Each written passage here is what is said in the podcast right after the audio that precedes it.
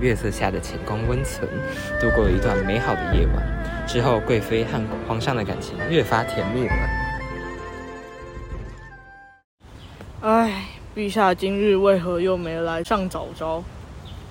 八成是又和贵妃在一块了吧？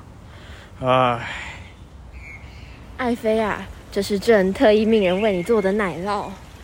谢皇上，真好吃，最爱你啦！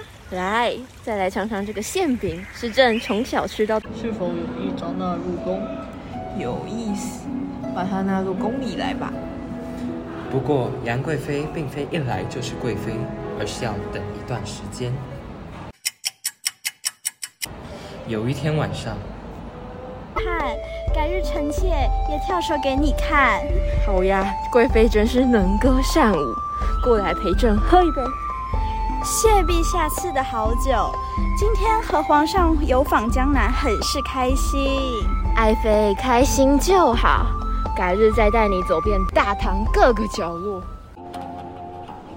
皇上，等一下，我在忙，皇上，我想吃荔枝，桌上有。我想你喂我吃。就说了我在忙，皇上，你先去一旁，等我批完奏折再去找你。好。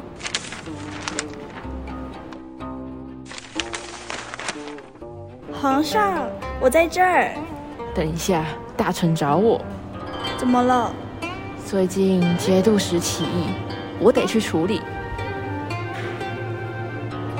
皇上，连陪我一下的时间都没有吗？再陪你下去，大唐就没了。你先让我处理完事情。唐玄宗因为他连早朝都不上，百姓生活日渐困苦，却丝毫不在意，在贵妃身上花了许多公帑，造成不必要浪费，沉迷于美色，也因为税制与政治的败坏，重用古人，最终导致安史之乱的爆发。皇上，叛乱的节度使已经在京城附近了，请尽快离开。杨贵妃与唐玄宗以及一众大臣在逃亡的路上，这时有禁军提议。皇上，我们会怎么办？我，我我不知道，我们会死在这儿吗？嗯，应该不会。为什么我们会这样？都是杨贵妃，都是她才让我们沦落现在这样。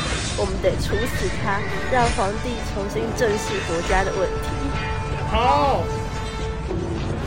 你们要干嘛？处死杨贵妃，他什么事都没有做。杨贵妃乃祸国红颜，安史之乱因她而起，不杀难为军心。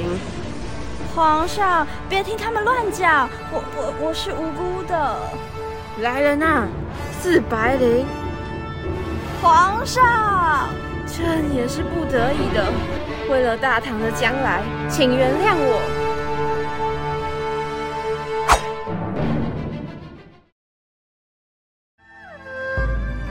到唐玄宗晚年，他终于意识到自己的错误，不该将自己的过错推在心爱的贵妃身上，但一切已为时已晚。